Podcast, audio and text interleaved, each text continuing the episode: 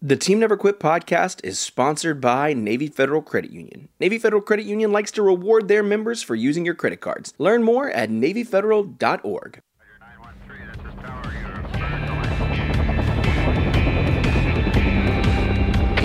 Team Never Quit. Team Never Quit. Team Never Quit Radio.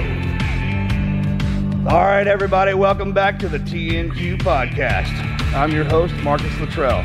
Every week, it's my job to fire you up, to ignite the legend inside of you, and to push you to your greatness. Join me every week as I take you into my briefing room with some of the most hard charging people on the planet. They're going to show you how to embrace the suck of life, teach you the values of working your ass off, and charge through whatever life throws at you. This is the Team Never Quit podcast. podcast. So buckle up, Buttercup.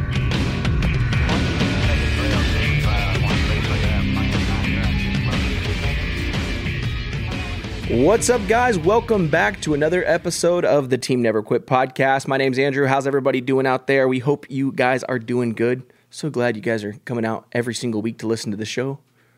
How's it going, guys? Uh-huh. Staying busy, bro? Very busy, I bet. Yes. Okay, we've got a Patreon question today. Uh, last week was the first day of fall, even though it doesn't feel like it in Texas. We got like two days of like, you know, a little bit of it. we only have two seasons. We don't have. Anyway, Yeah, yeah. We, but question of the day candy corn or candy canes? candy canes. Do you like candy corn at all? No. Niels, what do you think? Yeah, I, I'm not going to go with the candy canes. My wife's a big Christmas head, and uh, so Christmas starts probably in about June in our house. So yeah, I'm going to go candy canes. As it should. Yeah. Can, I'm not, yeah, not, not a candy sir. corn guy. When I was a kid, I thought candy corn was great, and as I've gotten older, I've kind of realized it's it's garbage. It's not. It's not great at all. Yeah. Looks cool sitting on a It looks pretty in the jar. in a bowl or Yeah. something.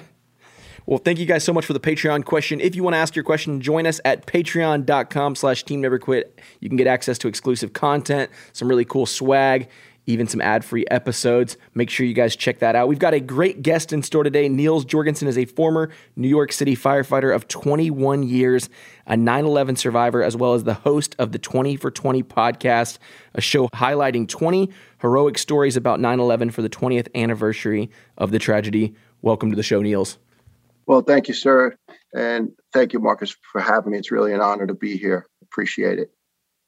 Oh, so uh, obviously everybody's. It's not going to be hard to pick up pick up my man's accent from, from one of arguably the most patriotic cities. That's what I love about people from Jersey and New York. They just it's like th- it's a thing across the country. It's like you know when I talk, you know I'm from Texas. Yep.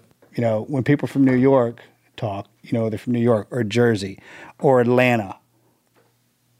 You know, unfortunately, some states they don't have the luxury of having their own dialect or their own accents. That's true. I don't ever feel like I sound Texan, but pretty sure it's there somewhere. But the, you got to appreciate the humor because Niels lives in Tennessee. That's right. Well, I'm, I'm now a damn Yankee, and uh, yeah, I, I, my wife's teasing me because I've been I've been toning down my New Yorkness so I could fit in a little here out in the hills. But uh, it's funny when I flash back 35 years ago to Army basic training. I was down Alabama, and uh, there was five of us from New York City, and uh, 195 guys from across the rest of the country, and they used to make the New York guys sit down and they would give us like 25 cents a word. They'd like say, say coffee, coffee, say ball, ball. You know, we would really pour it on just, and they would just crack up laughing. So, uh, yeah, it's it, accents are very, very interesting. Uh, I grew up with an Irish mother who's off the boat. And she still has her, her Irish brogue at 70, 74 years old. So I'm, I'm a big fan of accents, but uh, appreciate it, guys. oh yeah, no, that's the best part about New York. They're proud of their accents. Because New York, because and there's a difference Yeah, between yeah, there's a difference between New York definitely- and New Jersey too. I mean, I don't know if people know that. Oh, yeah. that's a big deal. Oh yeah, northern New Jersey, southern New Jersey, even differences. It's it's funny. 25, 50 miles changes the dialect a little bit. It's very interesting actually. And now, I can only imagine when people in that town you live in Tennessee when they when you start talking, they just got to look up from what they're doing. well, that's I'm still learning to to say y'all and not you guys, but uh, yeah, there's some good folks here, and uh, that's part of the reason I moved here for a quiet country life. Um, you know, when you're when you have, uh, I guess, a bunch of significant emotional events, right? Not to sound weak, whatever, but after a while, you just get saturated. And sometimes being in a quiet place is is best for the, the mind and the soul. So I, I found a beautiful little spot here. It reminds me of where my mom's from in Ireland. And uh, I spent my childhood uh, every summer when I was a little boy at my grandma's farm in Ireland. And I feel like I've come back full circle now at 53 and uh, I'm living out that farm dream that I always had. So I'm blessed by God to get that chance and uh, really enjoying every minute of it. Um, I miss I miss the good of New York and the great people of New York that I love up there, but uh, it's not the city I was born in, unfortunately. Uh, you know, politics aside, it's just being mismanaged, and uh, it's sad. It's sad. I was actually uh, I was attacked. Uh, I work as a stagehand now in the TV and filming union since I retired from the fire department. And I was coming off the subway about uh, two years ago, just before all this stuff kicked off with the virus. And I proudly wear an American flag hat that I'm wearing right now. Uh, you know, being a veteran and just loving loving this country as a first generation American and four young men attacked me, um, somewhat race based, and they just didn't like my hat, and they were cussing me out and letting me know. And uh, you know, one guy was just jumping up and down in front of me, throwing throwing punches toward my nose, but not landing them. And another guy was filming it, and this went on for a few minutes, and it just kept getting more and more agitated. And you know, being a former cop, I spent my first two years as a New York City police officer and then 21 and 21 and a half and fire. But uh, I figured a cop car come by in a minute and they must have been out in a call. So things just kept getting more heated, more heated. So I finally got up in this young man's face and I started screaming at him. And I said, All right, let's go. You're right. I'm this and blap blap. And whatever he kept saying I was, I said, You're right. And I just work 18 hours and I need to go home and sleep for two so I can go back for 18 more. But whatever it is I did to mess up your life and piss you off, let's get it done. And his friend realized I must have been crazy or a cop or something, and he grabbed them and said, "Oh, we just filmed people to get them to you know to get them to beg us for mercy and make us look good, so we can have bones and street cred." And I just shook my head, walked away, and I was like, I prayed for these young guys because this is man, they're 19 and they're lost and they're going nowhere. And I got in the car and uh, I was, you know, two, I guess at that point, two in the morning, whatever. And my wife could hear my voice, the, the stress and the panic. And I, she goes, you okay? I said, yeah, I was almost not. And and I said, uh, we were just down in Nashville and, you know, central Tennessee doing the tourist thing. I said, you like it there? And she said, oh, I love it. I said, good, get used to it. We're going.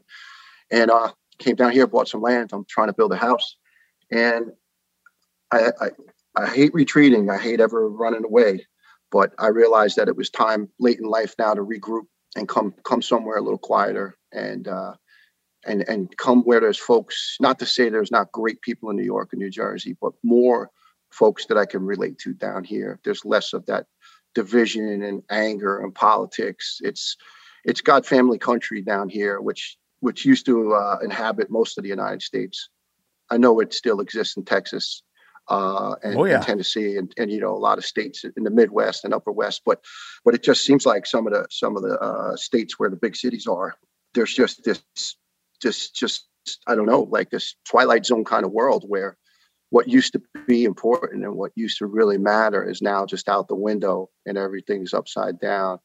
So uh, things make sense for me here, and uh, I, I, think I want to spend the rest of my life here. To be honest with you, Marcus, it's uh, it's a peaceful place, real peaceful place.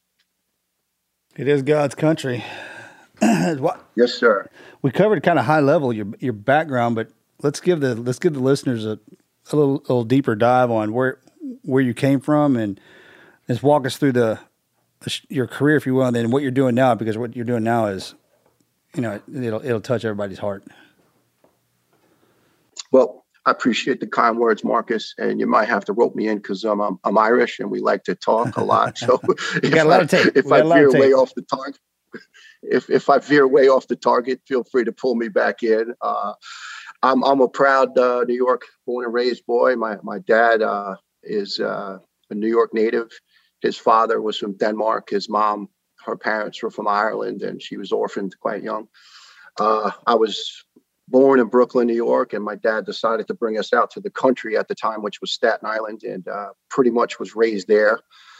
spent a year of my teenage years in Ireland because my dad was a New York City firefighter.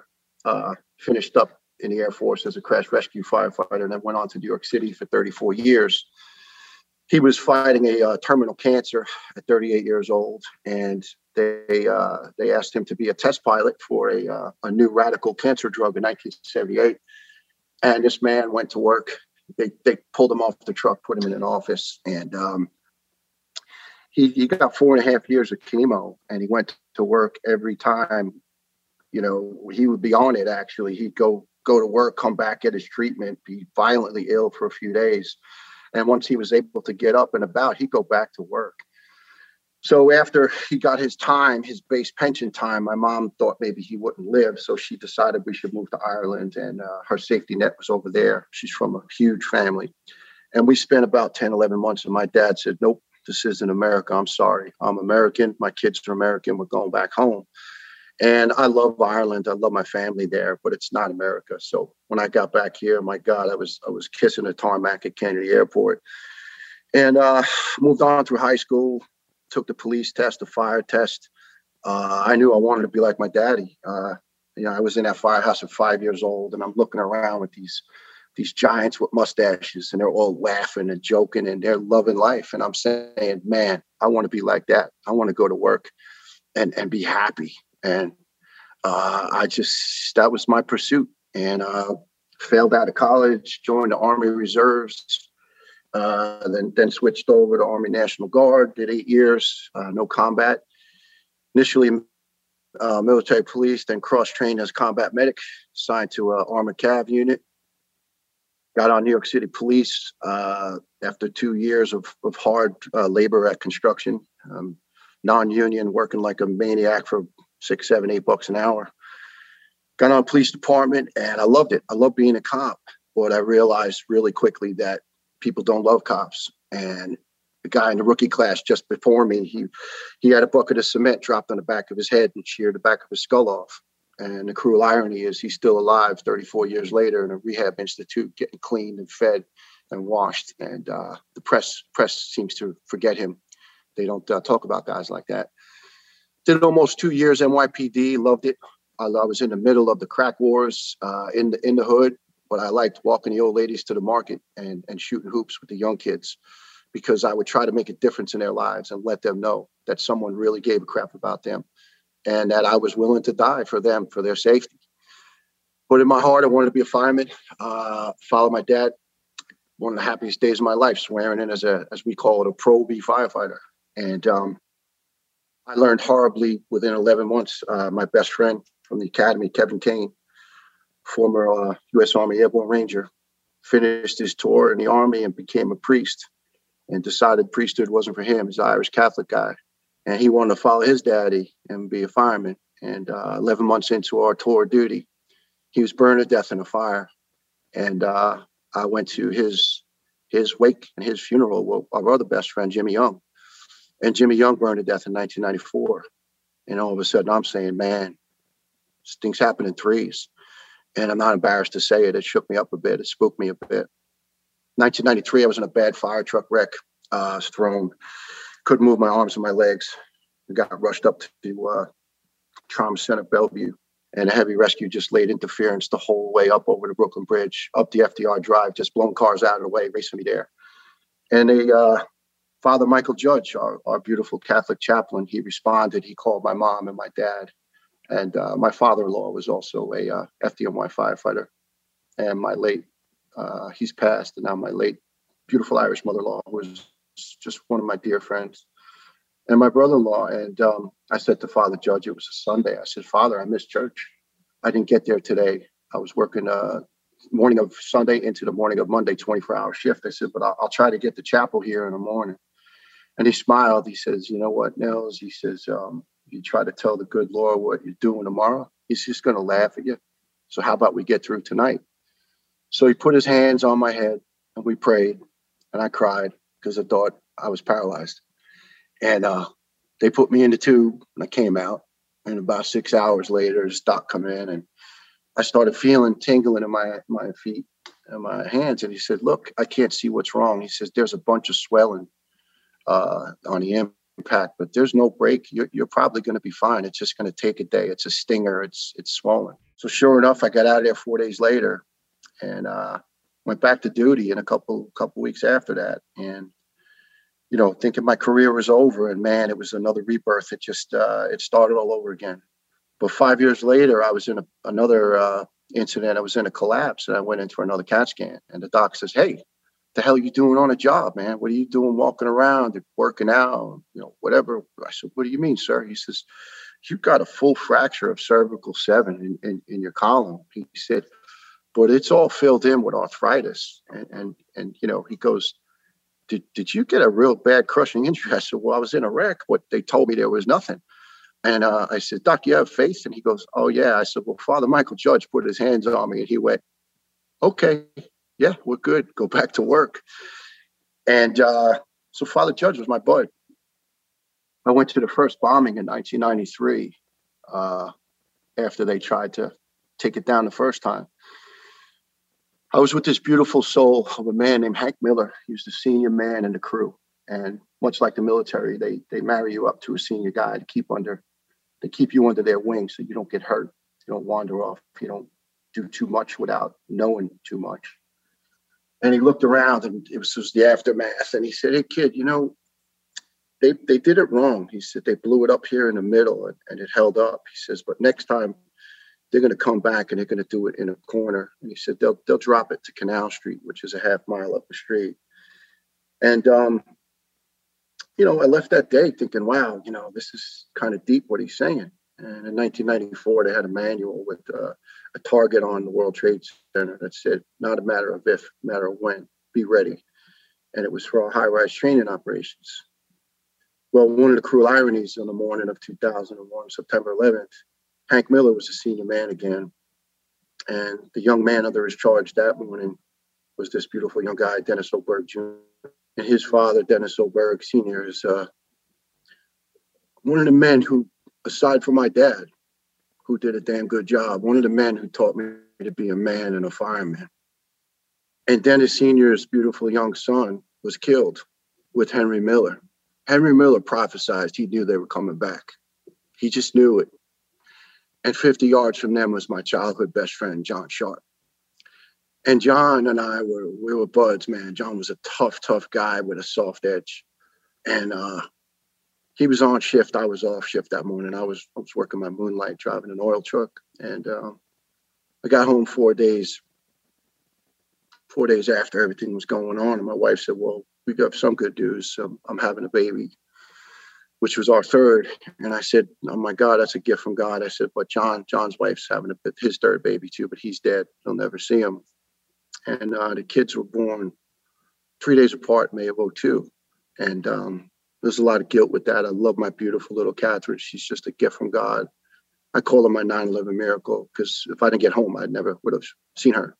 And now she's just this beautiful, intelligent young woman, 19 years old and my friend's son John Jr. is, you know, good young man, but never even met his daddy, and uh, it's kind of upsetting. But I was blessed that morning. I, I was off duty. I raced in uh, for my side job for my moonlight, and uh, much like the military, you know, you have uh, orders and chains of command, and you just can't kind of run into battles because you, no one will know you're you're there, and and if you get hurt or lost or captured or whatever, no one's looking for you. Yeah. So the city gave a recall order, which means all police, fire, EMS personnel were obligated to go to their command immediately that we were under a terrorist attack. I had seen the first plane uh, across the harbor, the burning tower, and I said, ah, it's probably a Learjet. It's probably some rich dude who wanted a picture, and the pilot got too close and he veered into the building. And, uh, you know, I know it sounds like another day in New York, but you know they didn't want us racing in. You know, the on-duty platoon is a couple thousand guys, so they got enough to handle it. But all of a sudden, that second plane hit, and I knew I knew we were under attack. So it got to my command.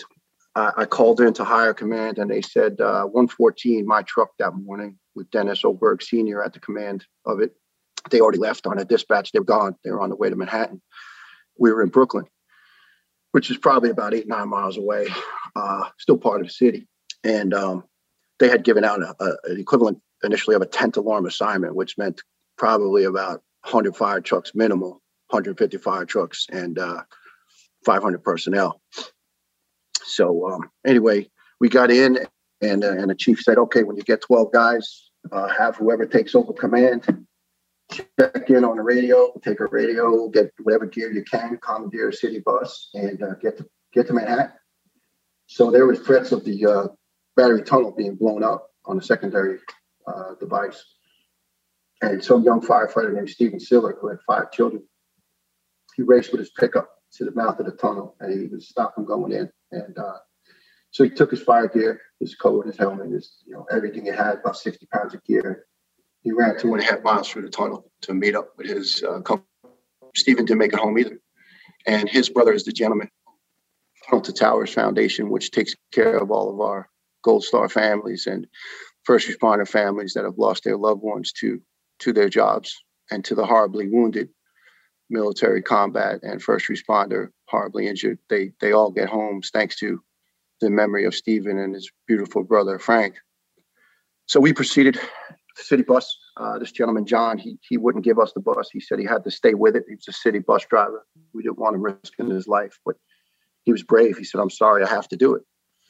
And as we got to the Brooklyn Bridge, the tower, second tower came down, and uh, we were kind of overcome with guilt because now we we were late for the battle, right? We missed it, and our guys got shot up, and uh, that was just some heavy shit because I felt like I failed my man, my, my buddy, my John, my best buddy, all these guys that that just taught me about life, about being a man, being a good man, and they were all gone. And uh, we got over there, and it was just hell. It was it was a scene from war, and you know I was only a weekend warrior for eight years, and and I had no combat. Uh, we were just about to go over in the first Iraqi war, and we got pulled back. So I never did see that type of uh, arena. But when we got off the bus over the Brooklyn Bridge, and it was just this huge pile of, it looked like the end of the world, like a, you know, these zombie apocalypse movies that they seem to have on every week now. And then there was fighter jets just screaming overhead, and I'm saying, "Wow, we we we're at war." And there was reports that other planes were going to come in, and there were secondary devices planted, and we were to be on high alert for for anything that just looked out of the ordinary. And uh, there was there was not enough equipment. Uh, we weren't prepared. The city didn't learn their lesson after 1993, and uh, we didn't have spare fire trucks. We didn't have spare Scott mask tools. It would be like saying, send in a couple thousand extra troops to a battle, but uh, we can't give you a weapon. So we did our best.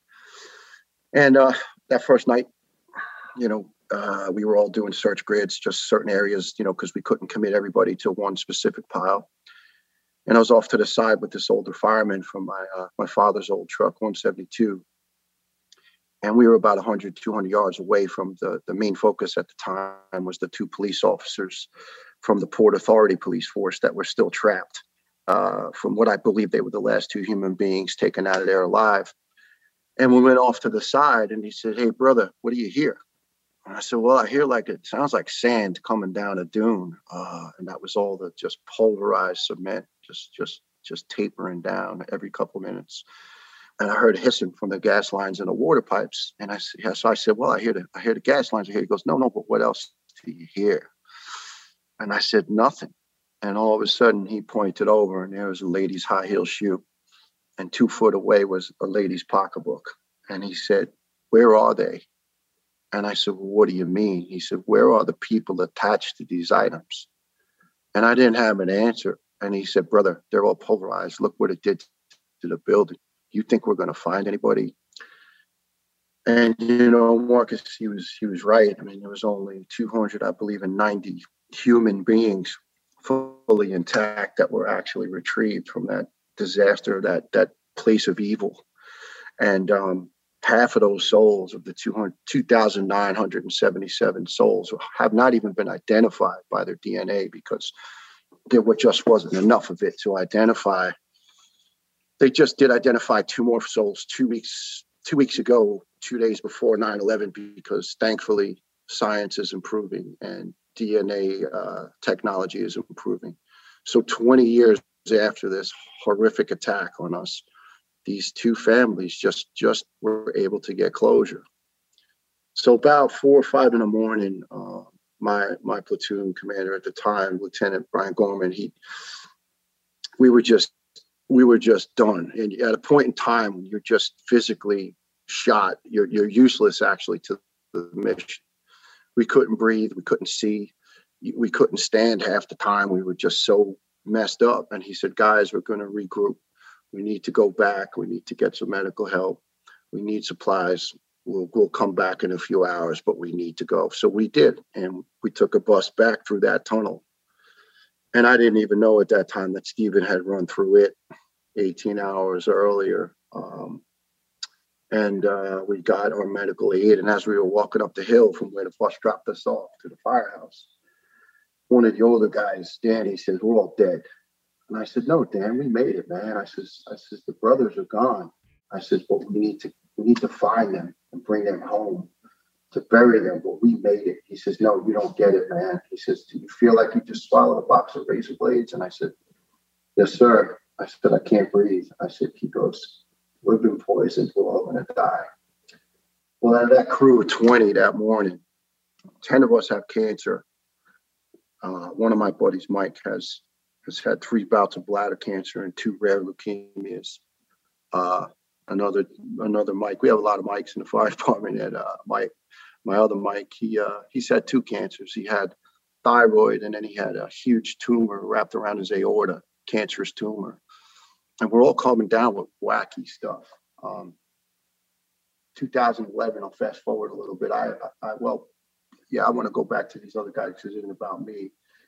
So we went back and uh, we just did what we could. And, and, and, after about four or five days, the, the fire ground and the police commander just said, guys, look, um, just as now recovery, uh, there's there's no more viable souls being taken out of here. They're all gone. And uh, it was strange because on the second or third day, this gentleman wanted a federal uh, dog spot. I don't know if he was, I think he was a cadaver dog. And he got a hit, and this man told us, he said, We need you to dig this little grave. And we dug a box that was about three foot wide by five foot deep, uh, three by five by about three, four foot deep. But it took about five, six hours because it was all covered in jagged rebar and Q-decking and steel, and then there was dust and concrete. And so it wasn't like you just dug a hole and, and quickly got to the bottom. So after this five hours of just digging like maniacs, cutting with saws and torches and pulling stuff by hand, the dog got a hit again and he says, You got it. And we looked down and there was just this little thing of human remains that you could not even identify as human. And I said, Sir, are you fucking with us? And he said, Excuse me. I said, Sir, what are you talking about? That is not a human being. He took my shoulder. He said, Sir, I need to explain something to you. I'm in a different type of business. He said, Y'all are used to finding full bodies intact, crushed in a car or burned up in a fire or whatever it is. You know, we pull them out of the river or the bay. He goes, You're not going to find bodies here. Please take this and put it in a hazmat bag and tag it where we are because trust me, someone is going to identify their loved one from this. And at first, I, I didn't really see the significance of that but then when I saw the suffering of the families that were so desperately just looking to find something of their loved one, I felt like I completed my mission that day. And strange enough, a few months later, this beautiful young man named Fitzroy Haynes Jr. Fitzy, his dad was a Jamaican immigrant who joined the United States Marine Corps. And Fitzy followed his daddy. And the morning of 9 11, it was Fitzy's first shift on the department out of training school. And he was assigned to South Street Seaport Firehouse, Tower of 15, Engine 4. And an older gentleman named Tom Kelly. The, the call came in at about 10 to 9. Your shift officially starts at 9, but the courtesy is you always give a guy a relief and you say, hey, hey, Marcus, you go home, man. I, I got this. And Tom took the, took Fitzy and he physically put him in an office and said, "You do not move. You do not go anywhere. You man the radio and you man the phone. You're not going to this." Well, Tom Kelly is on audio with Lieutenant Joseph Leavey from Tower Ladder 15, and it was just like another day at the races. They were telling command what they had. They're on the 78th floor. There's multiple victims. There's multiple dead victims. We need five truck companies for search to break down doors into areas where people are trapped, and we need five engine companies to operate hose lines. We think we can get a handle on this. We just need the manpower. And Chief Palmer from Battalion 7, I believe it was, he, he, he gave him the order. Okay, 10 4, I, I, I hear your order. I'm going to convey it because we, we had bad radios at the time because um, that wasn't a priority for the city. You know, firemen's radios didn't really matter so much, so they hardly worked. And uh, he got the order off that they needed the help. And five minutes later, there was radio silence because the building collapsed and they were in it. And Fitzroy sat and listened to that radio and he realized, oh my God, this man just threw me off the truck and he's dead and I'm sitting here. What do I do? Well, three, four months later, Fitzy was on a search crew and he found a little sneaker. And he thought someone was messing with us because there was no children reported in the tower that morning. But there was a three year old child on the plane with her mom. And she's actually related to a friend of mine. They were from Ireland. And my buddy grew up just near my mom. And he was waiting for them to come back from California to stay at their house. And the strange irony with that is Fitzy saw the shoe and he said to the lieutenant, Hey, boss, I think there's something in the shoe, but why would there be a child shoe? They must be messing with us. And the boss said, Fitz, hold on.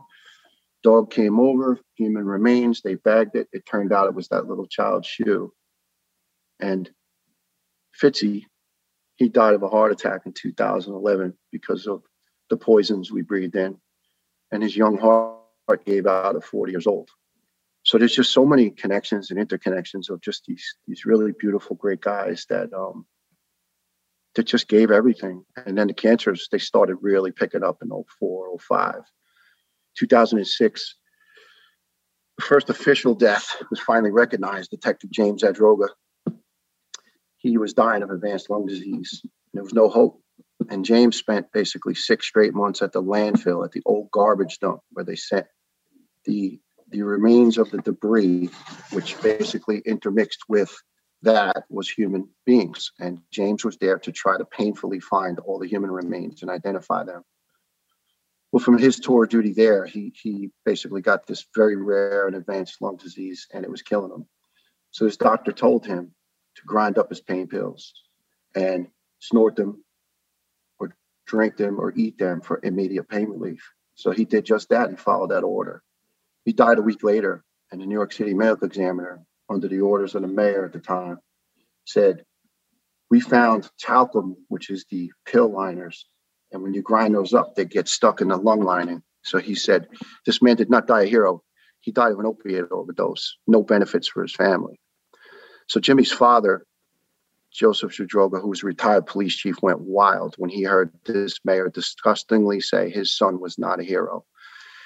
And he married up with a gentleman named John Feal from the FealGood Foundation.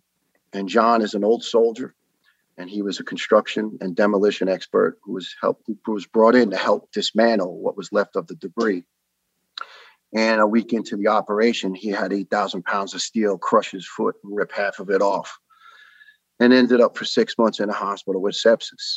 And when he got out, nobody wanted to pay the bill because that's what started happening. The games began. So all the politicians that lined up on the West Side Highway for a mile south and a mile north and with all the folks. And 912 was actually a beautiful day in America because we were unified and people flew the flag. And they didn't look at faces and facades, they looked in at souls, right? They weren't doing all this bullshit that we're hung up on now, judging each other and staring at. They looked into each other's souls and said, I'm American, you're American, and we need to support each other. Well, these politicians, they were so fast to get that selfie and the never forget hashtag, and they wanted to be seen with a rescuer because it looked good at the time. And they do the same thing to the military. Well, all of a sudden, two, three, four years later, when guys start dropping like flies, they're nowhere to be found. So John Feal ends up with six hundred thousand dollars in medical bills, and he marries up with Chief Zadroga, who wanted to salvage the name of his hero son. And they went on a mission to Washington and they formed John Feal's Army.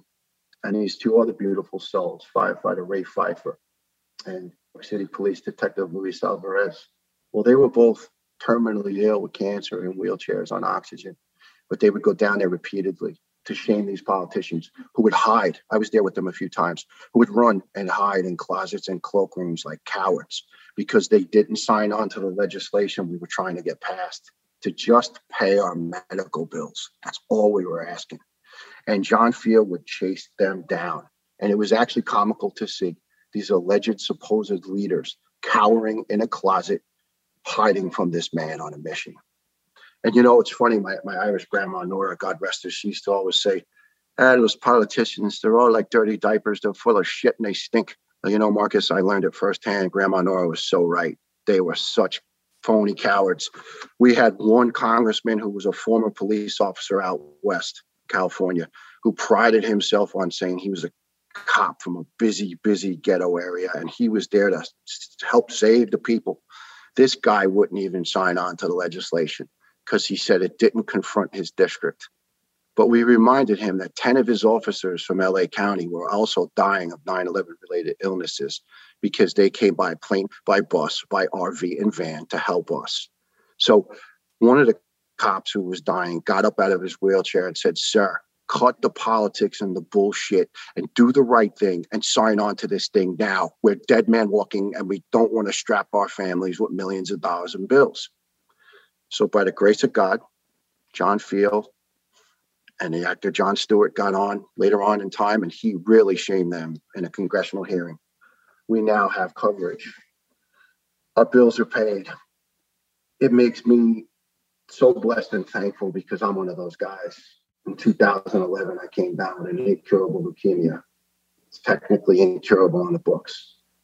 And the fire department picked up something was wrong. I was telling them for two years, I'm not, I'm not right.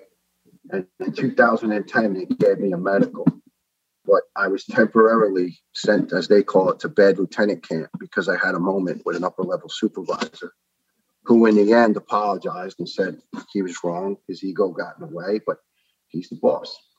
So I got sent to bed lieutenant camp, which means you go all over the city for six months. And I know you know the fellas up in Harlem, 43 and 53, where Mike Riley was was well loved. Yes, sir. And uh, I passed through everywhere because I was in trouble, but it was okay because I got to see guys I hadn't seen in years. It was great. It was like a reunion tour, except for one thing. I had a medical during that time, and being the uh, not so efficient bureaucracy that they sometimes can be, FDNY Medical sent my results, but they never got to me. And I had cancer. So a year later, they picked up on it again, and now it was worse. So they pulled me off the truck and said, You can bleed to death immediately. You have no platelets. I said, Okay, then I want treatment. Take me in today. It was a Friday. But the dirty, rotten secret is a lot of the doctors, they like to go out to the Hamptons to the beach on the Fridays in the summer, get ahead of the traffic. Yeah, don't worry about it. Come in Monday. So I came in Monday and my spleen was about the size of a Rollins football. And I could I could barely just I was a mess.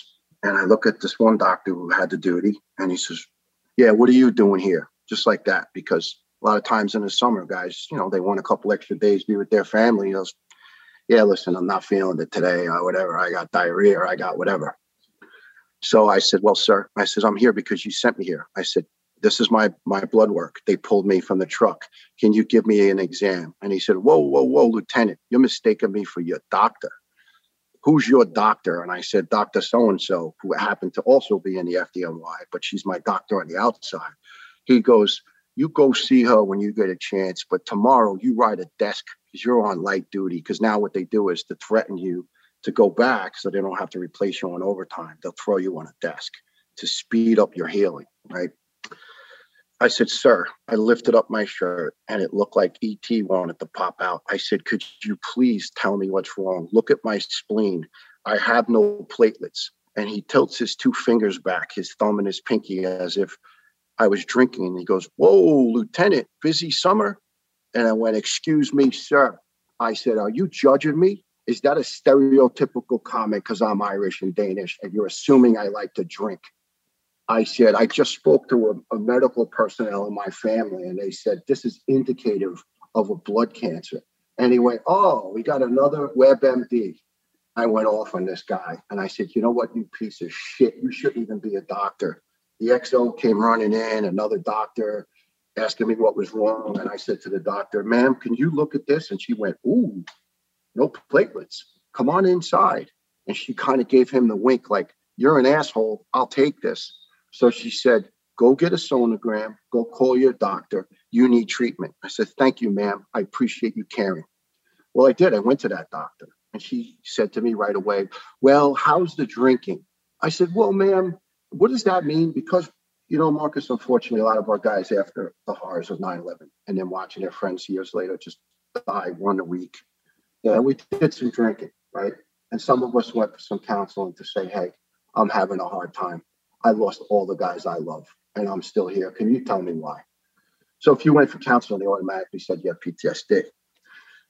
So with that, she says, just go for sonogram, go for this test, that test, that test. So for three weeks, I'm trying to track her down.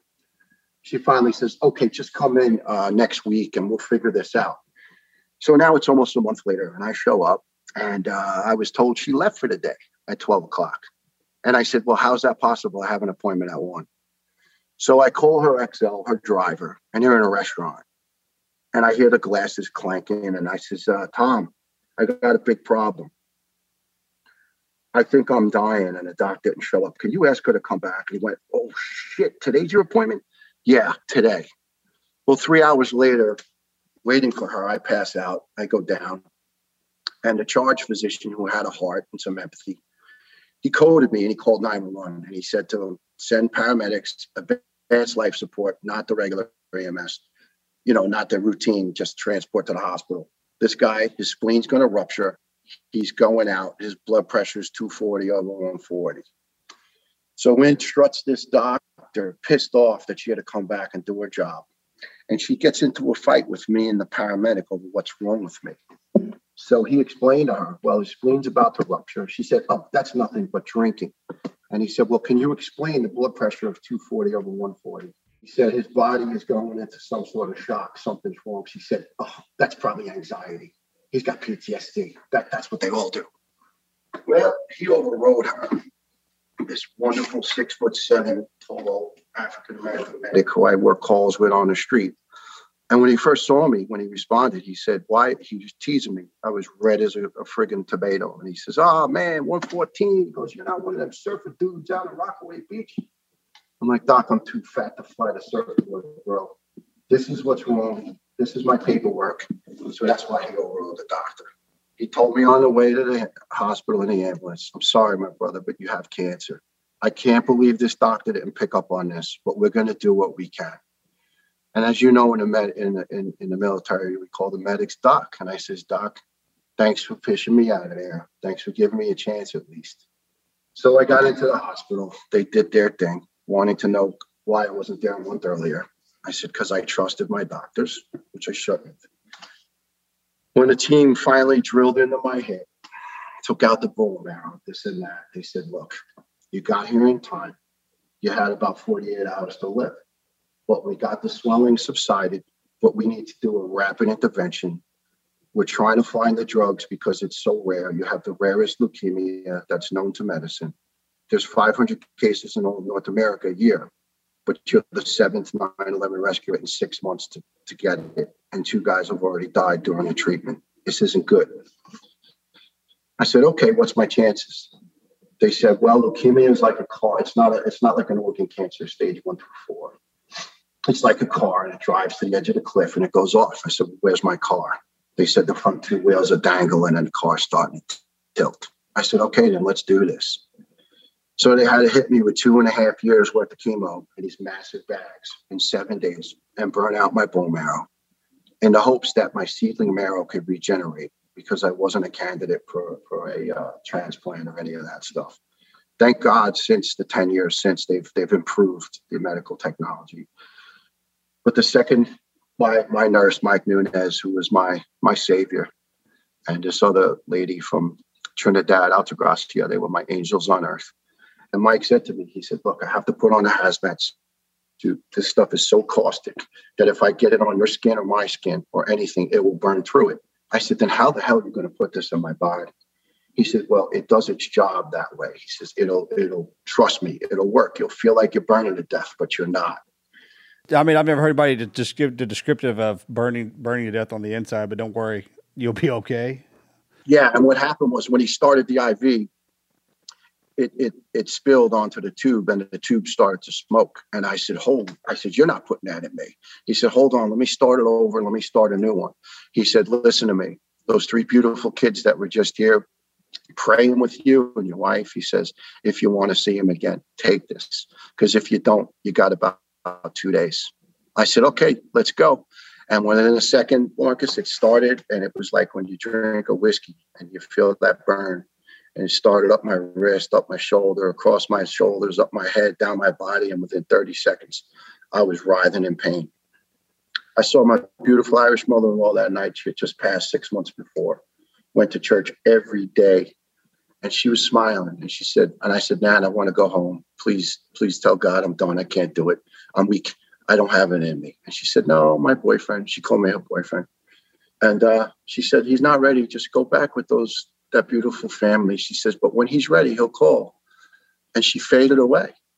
And I fought for my life, Marcus. I, I, I figured after that, I want to live now. If Dan says it's good with God, it's good with God because if she's not in heaven, no one is. And I fought my battle and I got out. And a few months later, they told me, You're, you're retired, you're out you can't stay with cancer. I said, well, you let my dad, you let him work in office, but after 20 years now, you're you're a financial liability. And with the amount of guys getting sick, you you also become, you know, uh, like basically they don't want you don't they don't want you on their nickel anymore. When you're retired, you're not their problem. So I'm sure similar to you, you're all in the military. They train you in everything except for how to retire. So I've been searching, I've been wandering 10 years, God, please tell me what I'm supposed to do. And I got an opportunity from some kind folks in Iron Light Labs. They heard a podcast. Uh, I had reached out to a gentleman who gives millions and millions of dollars to cancer research. And I thanked him. It was gentleman, David Koch, who's since passed away. And I said, Sir, I want nothing. I just want to say thank you. You helped save my life. Your, re- your donations to research, my oncologist studied under those grants, and he saved my life. Thank you. So someone did a podcast on it about being grateful, being thankful, the gift of a second chance. So these folks from Iron Light Labs said, hey, we want to do a tribute to the folks at 9-11 who've given back, some who have died, some who haven't. And we just want to tell the stories because we feel that it's being eradicated from American history. And you know, Marcus said enough. 26 states in the United States have no curriculum to teach 9 11 and many, many districts around the nation, it's actually deemed offensive. It cannot be taught. Now, I don't know how the hell 9 11 is offensive to anyone in America. It's offensive to my friends who died and their families. And if it's offensive to gentlemen like you and your brave warrior brothers who gave everything for this country, but how the hell is it offensive? Just just beyond beyond belief for me. So I know I sound fired up, and it's actually the opposite of what I'm trying to put out. I'm trying to put out some some love and some kindness. I want to bring back the unity of 912 and say, folks, America is not perfect. It has its bumps, its bruises, its blemishes. But trust me, I've lived elsewhere. There is no better place. And in honesty, sometimes our history, maybe it's not perfect. Maybe there's some bad elements of it, but it's our history and it needs to be taught. So, what we're trying to do is, in a kind, gentle way, get these stories out there. We're trying to support Tunnel to Towers and get some awareness for them on their mission and and just spread some good messages and good education. And the podcast is called 20for20podcast.com. And so far, we've had some really good uh, feedback. Folks say it's it's it's making sense, and uh, it's one of the highest honors in my life to speak about my brave friends because they were just truly the best, the best that this country has to offer. We're that's, sorry, we're we're, we're, di- we're, di- we're, digesting all that. That was. I'm sorry, no, I, I, was rapid fire. And you know, Marcus, it's funny because when you're in remission, it's an elusive beast. You don't know how much time you actually have. So I have this constant fear that I'm not going to have enough time. So I talk fast and I do things fast and I, you know, and I have to stop myself and go, wait a minute, you're, you're here. No, we slow down. No, we need. And also, I realize we you know, need guys like you. So long. No, no, no. We we need we need heroes like you to to to keep to keep that our history alive and share the stories well, of those that fought so bravely inside our borders. You know, we, we talk about our veterans and our first responders.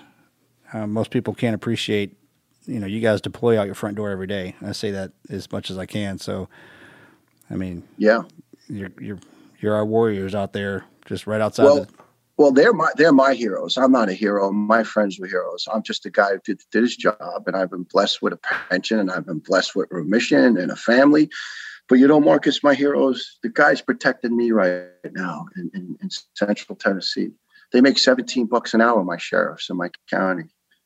And and they ride by themselves in a car. And I'm sure it's very similar where you are in Texas. Guys are on solo patrol and then they pull up on four, five, six bad dudes. Right. And you know more than anyone in this world what it's like to be outnumbered. And God bless you for your your sacrifice and your bravery. And these poor guys are out there and they didn't pay you guys nothing, right? This this beautiful Marine who just passed away two weeks ago saying she had her dream job holding an Afghani baby. She was an E1. What is she making? 22 grand? But she's working 90 hours a week. So she's good for six bucks an hour. And she couldn't wait to go down to the recruiter and sign up, right? And it's the same thing with all these heroes that are turning out on a daily basis, strapping on bulletproof vests and, and fire helmets and military helmets and flak jackets, and, and they're making nothing. And they're still breaking down the doors to the recruiters to take those jobs. And and the kicker is they're just not getting the respect that they used to. And it's so sad. I just saw a video last night of these two officers in Florida and a guy runs up and smashes him in the head with a brick and tries to tear the other officer's eye out and he bites it through his arm literally through into the flesh and he's charged with assault so this one cop's probably going to lose his eye in his career and this other guy's going to have brain damage and this gentleman's going to get out of jail in oh two weeks there's something wrong and and it, it has to change if it doesn't we're on a collision course with with the empire just ending. I mean, we have to stop rewarding the bad guys. And again, I'm not going to pull politics because it, it sets people off.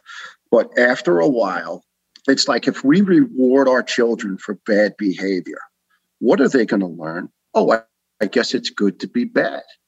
But if we if we teach our children right, like our parents taught us, and teach them that there's ramifications and there's outfall, and if you don't take responsibility and accountability, you will pay the price with a shitty life.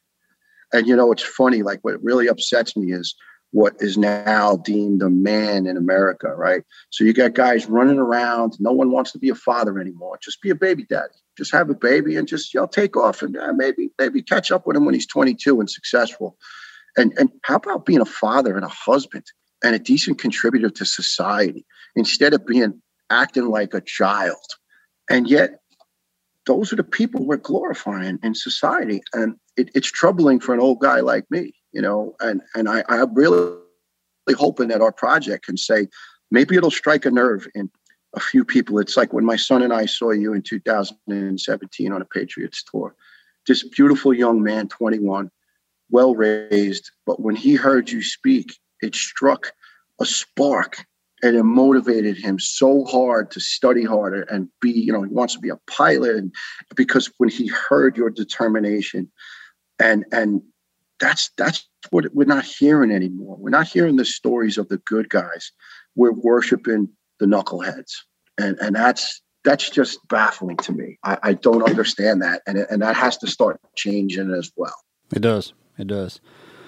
Hey, before we wrap up, Niels, and, and thank you for digging into those into those pieces of your life. What you've got so many.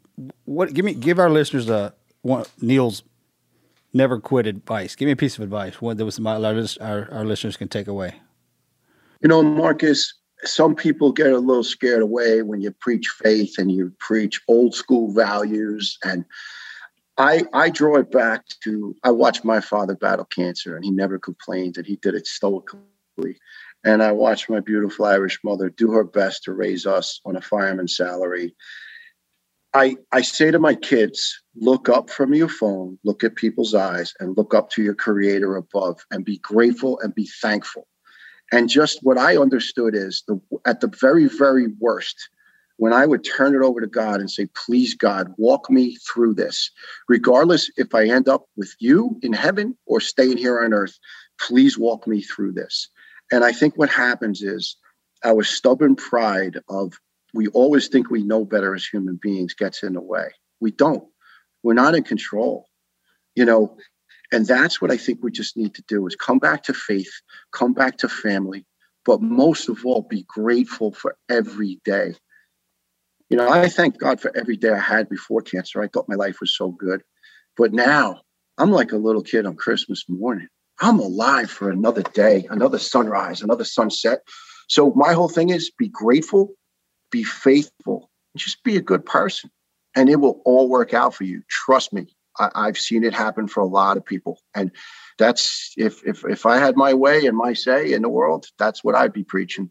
That's great. But. I really appreciate you guys taking the time, and I'm, I'm sorry I hogged the conversation. I just uh, no, that's that's why we have no, that's why we have you there. on here, buddy. Uh, we want to hear about you and, and, and what and what you've seen and done, and and, and bless you for doing what you're doing now with your podcast and celebrating those lives. And thank you again for coming and spending a, spending time with us today. Well, sir, bless you. Thank you for what you've done for our great country, and thank all of your fellow warriors because you know what? We would not have our freedom. You know guys like you they're willing to give up every one of their tomorrows so we all have our today. That's so beautiful. All it takes is people just saying hey man thank you. Stop a cop stop a medic stop a soldier a marine navy you know a, a navy seal or you know a, a sailor or, or, an airman and just say hey thank you yeah and they'll know they'll know exactly what you mean yep. marcus Andrew, thank you, sir. And I'd like to send you guys T-shirts. I'll get your information, and uh, be my honor for you to have them. And uh, thanks for what you're doing, and God bless you, and God bless America. God bless you, brother. Take care. Thank you. All right, sirs. Thanks. Thank you guys for listening to another episode of the Team Never Quit podcast. If today's story inspired you, please share it with a friend. 20for20podcast.com is where you can listen to Neil's podcast. It is incredibly produced. The stories that he's sharing are just incredible. It's fascinating. And the fact that he's keeping the memories alive and not letting them fade away and letting people just feel that same feeling that they felt September 12th. That is what it's all about. So make sure you guys support his podcast. If you like our show, make sure you follow us. Make sure to share the episodes with a friend. Make sure you subscribe. All those things that podcasters ask you to do. If you'd like, follow us on social media, teamneverquit.com slash social. Marcus Morgan and myself, we're all out there doing our thing. Make sure you subscribe anywhere you get your shows. Get out your podcast gear. Show people that you will never quit. We will see you guys next week.